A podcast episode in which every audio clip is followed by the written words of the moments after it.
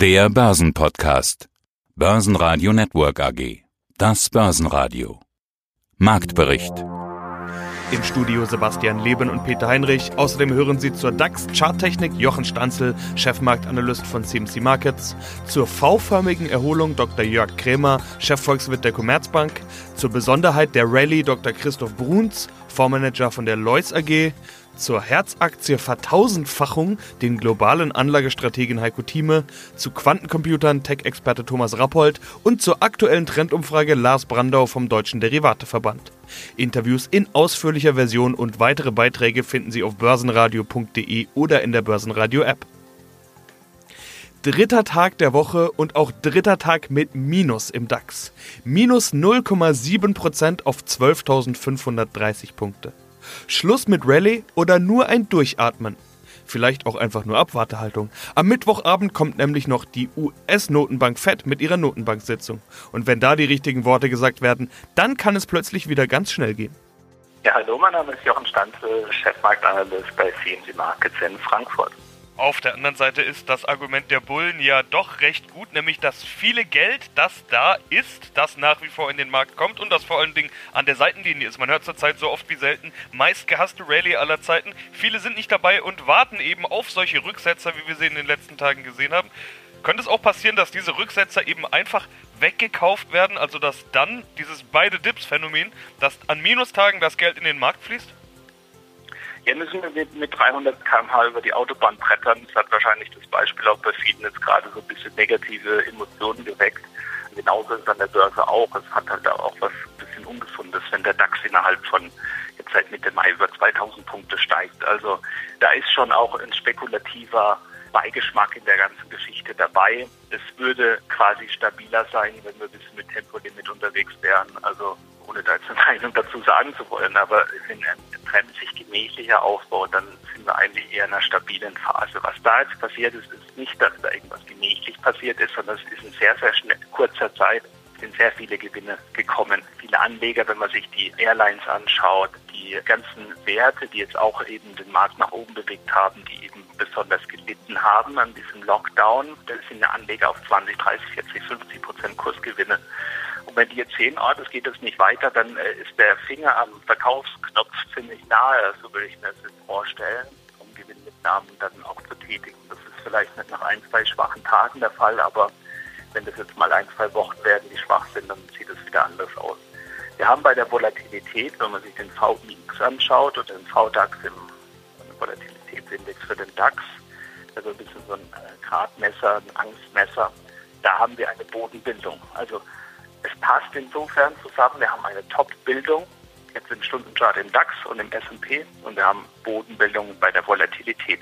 Also Volatilität, Bodenbildung heißt, wir haben also jetzt eine neue Phase, eine Trendwende. Wir haben zuvor wochenlang eine Phase gehabt nachlassender Schwankungen und das, was diese Bodenbildung jetzt andeutet im, bei der Volatilität, ist, dass wir möglicherweise jetzt in eine Phase höherer Schwankungen reinkommen, wo eben dann das Ganze auch konsolidiert wird. Lange Rede, kurzer Sinn. Was möchte ich damit sagen? Es ist überfällig, dass die kommt, diese Konsolidierung. Man muss jetzt bewerten, wie die sein wird. Ja, es kann eine flache Konsolidierung werden, es kann auch eine größere Trendwende werden. Bisher haben wir diese Trendwende im kleinen Zeitfenster. Wir müssen jetzt einfach beobachten und abwarten, ob wir eben auch auf vier Stunden Basis, Tageschart, ob da auch Trendwenden kommen. Da ist nämlich der Trend noch sauber intakt. Also es kann auch wirklich sein, um eine ursprüngliche Frage zu beantworten, dass eben übergeordnet diese überzeugten Käufer einfach wieder reinkommen und den Markt nach oben kaufen und nach diesem ja, Schemaverfahren bei The Dip, also jeden Rücksetzer zu kaufen. Jörg Krämer, Chefvolkswirt Commerzbank. In den vergangenen Wochen wird ganz häufig über eine bestimmte Formation gesprochen, nämlich die V-Formation, eine V-förmige Erholung. Der Wirtschaft wird von ganz vielen ins Gespräch gebracht und es gibt immer mehr Befürworter, denn der Markt deutet eine solche Entwicklung an. Außerdem stützen alle Institutionen oder senden solche Signale. Die Konjunkturdaten, die wir in letzter Zeit bekommen haben, sehen düster aus, ja, aber das sind ja auch immer Daten der Vergangenheit. Der Markt blickt in Richtung Zukunft. Herr Dr. Kremmer, wie stehen Sie zum großen V? Können Sie sich sich das vorstellen? Ja, V-förmiger Aufschwung bedeutet ja, dass es äh, genauso schnell wieder bergauf geht, wie es vorher nach unten gegangen ist. Wir müssen ja sehen, dass nach dem Corona-Lockdown die Wirtschaft ja quasi über Nacht eingebrochen ist, aber es ist extrem unwahrscheinlich, dass sie sich quasi über Nacht wieder erholt. Und wir kennen dieses Muster einer V-förmigen Erholung auch nicht aus der Vergangenheit. Es geht immer langsamer nach oben, als es nach unten gegangen ist. Denn denken Sie allein an den Arbeitsmarkt. In der Rezession entsteht eine große Arbeitslosigkeit und es dauert eben, bis die Leute einen neuen Job gefunden haben und während dieser Zeit herrscht Verunsicherung und dann halten sich die Menschen zurück beim Kauf langlebiger Konsumgüter wie Autos oder wie Möbel. Also einen V-förmigen Aufschwung, ich kenne ihn nicht und ich erwarte ihn jetzt erst recht nicht.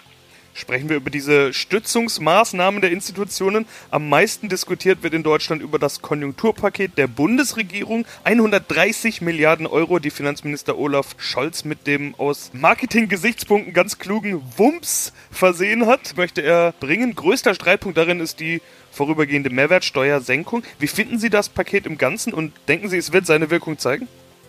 Also das Paket hat ein Gesamtvolumen von 130 Milliarden, aber da ist natürlich viel in einem sogenannten Zukunftspaket reingepackt worden, ein Sammelsurium von all den Dingen, von denen man sich langfristig etwas Positives verspricht. Nun, das Einzige, was konjunkturell wirklich hilft, also das Konjunkturpaket im engeren Sinne, hat einen Umfang von 80 Milliarden Euro. Das ist eine Menge Geld, zweieinviertel Prozent des Bruttoinlandsprodukts. Da sind auch gute Elemente drin. Denken Sie an die Senkung der Mehrwertsteuer im zweiten Halbjahr. Das wird Nachfrage ziehen, konzentrieren auf das zweite Halbjahr, wo wir ja gerade diese Impulse brauchen. Oder aber, dass die Bundesregierung verhindern möchte, dass die Lohnnebenkosten, die Sozialabgaben über 40 Prozent steigen oder leichtere Verlustrückträge etc. etc. Das ist in der ganzen Sache schon ganz gut. Aber man darf sich nicht zu viel davon versprechen. Konjunktur kann man nicht einfach hochfahren, einschalten wie eine Maschine. Wirtschaft ist keine Maschine. Und das wichtigste Konjunkturprogramm ist ohnehin die Lockerung der Corona-Restriktionen, denn die sind ja überhaupt erst die Voraussetzung dafür, dass sich der Schaffensdrang der Menschen wieder Bahn brechen kann. Das ist das wichtigste Konjunkturprogramm, wichtiger als äh, das, was beschlossen worden war letzte Woche. Dr. Christoph Bruns, Fondsmanager und Vorstand Lois AG. Aber selbst Sie haben so eine Rallye nicht angekündigt gehabt. Das hat nämlich niemand getan. Also kaum jemand hat erwartet, dass es so abgeht. Und ich persönlich kenne tatsächlich niemanden, der mir solche Zahlen vor einigen Wochen noch genannt hätte, beziehungsweise so eine Entwicklung auch Optimisten. Das könnte man ja fast so deuten, als wäre es vielleicht ein bisschen zu viel gewesen, eine Überhitzung. Jetzt sagen alle, man braucht einen Rücksetzer, eine Korrektur, ein Durchatmen. In den letzten Tagen hat man ja zumindest so eine Art Durchatmen ein bisschen gesehen. Aber wenn jetzt Liquidität und Alternativlosigkeit das Argument ist und man immer von dieser meistgehassten Rallye aller Zeiten hört, dann müssten Rücksetzer und Durchatmer und ruhige Tage doch eigentlich sofort aufgekauft werden und nach wenigen Tagen wieder Plus dastehen. Und Sie haben völlig recht erlebt. Diese Rallye ist ja höchst ungewöhnlich, deshalb nämlich, weil sie völlig kopflastig kopflastig soll heißen, es sind die ganz groß kapitalisierten Titel, die ja die Indizes nach oben ziehen, wenngleich in der Breite viele Titel nach wie vor 20, 30, 40, 50 Prozent noch im Minus stehen. Das heißt, wenn wir auf die Indizes blicken, haben wir einen viel zu positiven Eindruck, denn in der Breite ist die Börse gefallen und zwar deutlich gefallen. Man sieht das gerade bei, bei den Kleinwerte-Indizes und dergleichen mehr. Und wir wissen ja, welche Titel die Börse nach oben gezogen haben. Das ist schon eine interessante Entwicklung. Das hatte in der Vergangenheit auch mit Aktienrückkäufen zu tun und dergleichen mehr. Als ich, wir zuletzt sprachen, hatte ich gesagt, die größten Chancen liegen da, wo die größten Zertrümmerungen vorgefallen sind. Das ist ganz offenbar im Bereich Small und Mid Caps der Fall. Da liegen wir heute noch weit zurück. Da ist der Markt vernachlässigt. Wir haben aber ja das Indexfondsphänomen ETF. Das geht eigentlich nur in die großen Titel und sobald dann Geld kommt, steigen insbesondere diese Titel. Das ist interessant. Eigentlich haben wir jetzt einen Markt für richtige Stockpicker. Das Haus Lois zählt ja in diese Kategorie. Wir fühlen uns pudelwohl. Lassen Sie mal eine Index, ja, eine kleine Verschnaufpause einsetzen. Das mag ja alles wohl sein, aber in dem kleinen Bereich gibt es heute großartige Chancen. Heiko Thieme, globaler Anlagestratege. Dass hier ein neuer Höchststand eintritt, nicht wahr, innerhalb von drei Monaten nach dem Tiefstand, das muss analysiert werden. Und jetzt mal eine Frage. Ganz simple Frage. Was würdest du denn für heiße Luft bezahlen? Wenn ich dir jetzt einen ja, Pfund so, heiße Luft verkaufe. Naja, ähm, wenn ich es wüsste, gar nichts. Aber wenn ich es nicht wüsste, weiß ich nicht, würde ich vielleicht auch in die Falle reintappen. Eine? Jetzt eine Frage. Was würdest du für eine wertlose Aktie bezahlen wollen, von der du weißt, dass sie wertlos ist? Na, na, gar nichts natürlich. Gar nicht, gut. Kann dir einen Wert nennen. Es gibt die, einen der größten Autoverleihbetriebe war und ist nach wie vor Herz. Herz ist bankrott, hat Konkurs angemeldet. Damit ist per Definition die Aktie wertlos. Denn es müssen erst, bevor der Aktienpreis überhaupt etwas bekriegt oder der Aktionär etwas bekommen kann, müssen alle Darlehensgeber müssen befriedigt werden. Und die Darlehen werden zurzeit gehandelt, statt nicht mit 100, also mit dem Einschlagkurs mit 40 Prozent. Das heißt, man rechnet damit, dass hier nicht alles bedient werden kann. Damit ist per Definition die Herzaktie nichts wert. Die war mal über 80 Euro gewesen vor einigen Jahren. Die wurde jetzt bei 50 Cent Anfang Juni notiert. Man weiß, in Anführungsstrichen, die Aktie ist wertlos. Und jetzt die Frage an unsere Clubmitglieder. Was glaubt ihr denn, was diese Aktie gemacht hat innerhalb von fünf Tagen? Eine wertlose Aktie. Da bin ich mal gespannt. Verdoppelt? Was wird sie viel nennen? Was wird sie viel nennen? Wer, eine wertlose Aktie weiß, wo man dokumentieren kann, sie ist nichts wert, was meinst du, was sie gestiegen ist? Ich glaube, das ist, das ist schwierig. Man müsste jetzt nachschauen. Also vielleicht ist er die Hoffnung Nicht nachschauen, drin. das ist ja das ist schon, ja, das ist schon nur mal vom Bauchgefühl Also ich würde sagen, das Doppelte. Das Doppelte. Das wäre schon eine Menge, nicht? Aber es ist nicht das Doppelte, es sind 1400 Prozent von 50 Cent, genau gesagt von 40 Cent, wenn er absoluten Tiefstand hätte, aber nehmen wir mal 50 Cent dann bis 6 Euro, genau gesagt 5 Euro und äh, 98 Cent, sagen wir 6 Euro. Das sind 1400 Prozent. Das ist mehr als alles andere. Da stellt jede andere Entwicklung, wenn man das auf fünf Tage aufs Jahr extrapoliert, da ist eine Amazon.com in den letzten 20 Jahren, wo man mit 1000 Euro dann mühsam eine Million verdient hat, gar nichts. Das sind 100 Millionen mit 1000 Euro, die man verdienen würde, wenn es so weitergehen würde. Ja, das ist doch ein Unsinn und das zeigt, deswegen nehme ich diesen Punkt, ohne jetzt emotionell klingen zu wollen. Das zeigt die Hyperspekulation, das kopflose Handeln an. Und jetzt kommt ein nächster Punkt, den ich gerade heute Morgen eine Stunde hier vor unserem Interview ge gesehen habe und gehört habe. Warum explodieren diese Kurse? Nun, hier gibt es eine sehr simple Erklärung, die aber noch nicht allgemein bekannt ist. Es gibt in Amerika knapp 50 Millionen, um genau zu sein. Mehr dazu hören Sie im Heiko Thieme Club. Ein Thema des Tages war die verkündete Wasserstoffstrategie der Bundesregierung. 9 Milliarden Euro sollen im Zuge des Corona-Konjunkturpakets in die Zukunft der Wasserstofftechnologie investiert werden. Dazu passt die gemeinsame Meldung von ThyssenKrupp und RWE, die vermehrt auf Energie aus Wasserstoff bei der Stahlproduktion setzen wollen. RWE war mit plus 2,7% DAX Gewinner des Tages. Die Deutsche Bank, die heute andeutete, dass sie gut aufgestellt sei und der Umbau gut vorankomme, stieg 1,4%. Ebenfalls unter den Top-Gewinnern war Vonovia mit plus 1,2%. Hier gab es positive Analystenkommentare. DAX-Verlierer waren Heidelberg Zement mit minus 2,2%, Continental mit minus 3,6% und Schlusslicht war die Lufthansa mit minus 5,7%. Hier äußern sich immer mehr Analysten negativ. Außerdem hat die Bundesregierung die Reisewarnung für Nicht-EU-Länder bis August verlängert. In den USA läuft bei vielen Aktien die Rallye zunächst weiter, vor allem bei den Fang-Aktien, Amazon, Apple, Microsoft, Facebook, allesamt mit neuen Rekorden. Außerdem Tesla, die erstmals die Marke von 1000 Dollar geknackt haben und damit mehr wert sind als alle drei großen deutschen Autobauer gemeinsam. Ja, mein Name ist Thomas Rappold, ich bin Investment Advisor für Technologieindizes.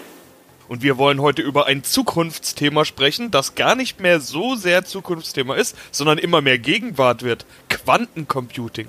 Herr Rappold, ich habe eine These von Ihnen gelesen, die lautet, Quantencomputer viel mehr als nur ein schneller Supercomputer. Jetzt muss ich gestehen, Supercomputer wäre wohl auch das Erste, was mir einfällt und auch was man ganz oft liest zum Quantencomputing. Schnelle Supercomputer. Gefällt Ihnen diese Bezeichnung nicht? Das suggeriert so, dass es eine evolutionäre Entwicklung wäre, dass wir aus diesem sogenannten Moore's Law kennen, also von Intel-Co-Gründer Gordon Moore, der mal in den 60er Jahren eine Formel aufgestellt hat, nach der sich die ähm, Rechenleistung alle zwei Jahre verdoppelt, was uns ja viele Technologiesprünge gebracht hat und auch viel technologische Entwicklungen bis hin zu den Smartphones dann als Supercomputer. Aber Quantencomputer bedeutet nun ein echter Gamechanger, weil es auf einer ganz anderen Architektur und auf einer ganz anderen Basis funktioniert, nämlich von sogenannten Qubits, dann aus der Quantenmechanik, die eben gleichzeitig unterschiedliche Zustände annehmen können. Im äh, klassischen Computing kennt man die Zustände 0 und 1 oder 0 oder 1 und sogenannte Qubits können gleichzeitig mehrere Zustände dort annehmen und das führt dazu, vereinfacht gesagt, dass man parallele Rechenkapazitäten dann zur Verfügung hat und Dinge quasi parallel durchrechnen kann, die so vorher nicht möglich waren. Mein Name ist Lars Brandau, ich bin Geschäftsführer beim Deutschen Derivatverband und wir wollen sprechen über die Ergebnisse der Trendumfrage aus dem Juni 2020. Welche Bedeutung messen Sie ethischen, ökologischen Aspekten bei Ihrer Geldanlage bei? So hieß die aktuelle Umfrage. Was kam dabei raus? Ja, das ist ganz spannend. Also, um da mal ein bisschen weiter auszuholen, und ich komme sicherlich sofort auf die Ergebnisse, aber vorweg vielleicht noch zwei Bemerkungen ökologische Geldanlage, Green Deal der Europäischen Kommission. Wir sehen, dass das ein, ein Megatrend ist, der aus einer kleinen Nische herauskommt, der politisch gewollt wird, der gepusht wird, der von der Finanzindustrie auch sehr ernst genommen und mit Angeboten quasi überflutet wird. Und wir sehen, dass die Volumina sicherlich sehr kräftig ansteigen in diesem Bereich. Und jetzt kommen wir sozusagen zu den Ergebnissen unserer Frage. Und da ist es ganz interessant, weil lediglich 19,3 Prozent gesagt haben, ich messe dem Ganzen eine hohe Bedeutung bei. Ich ziehe es zunehmend in Betracht, sagen immerhin 31,9 und damit sind es etwas mehr als 50 Prozent. Geringe Bedeutung sagen immer noch 18,2 und gar keine Bedeutung sagen sage und schreibe 30,6 Prozent. Also wir haben ein fast ausgeglichenes Verhältnis zwischen denen, die sagen, ja, ich stehe dem Ganzen ganz offen gegenüber und der anderen Hälfte, die sagt, na, eigentlich interessiert mich das nach wie vor nicht. Das muss man jetzt aber aufeinander bringen. Und wenn man es aufeinander legt, dann stellt man halt fest, dass offensichtlich die, die sich schon immer dafür interessiert haben und die, die dem ganzen Thema offen gegenüberstehen, auch tatsächlich investieren und die andere Hälfte tatsächlich weiterhin sagt, nö, eigentlich interessiert mich das nicht so besonders. Ja, ich finde das auch gut mit solchen Anlageformen, aber eigentlich habe ich ganz andere Interessen mit meiner Finanzanlage und dabei bleibe ich auch erstmal. Also das ist ein sehr steiniger Weg und auch wenn es von vielen Seiten zu einem Megatrend erhoben wird, das ist nicht so, als wenn jetzt alle tatsächlich wahnsinnig drauf aufspringen. Börsenradio Network AG Marktbericht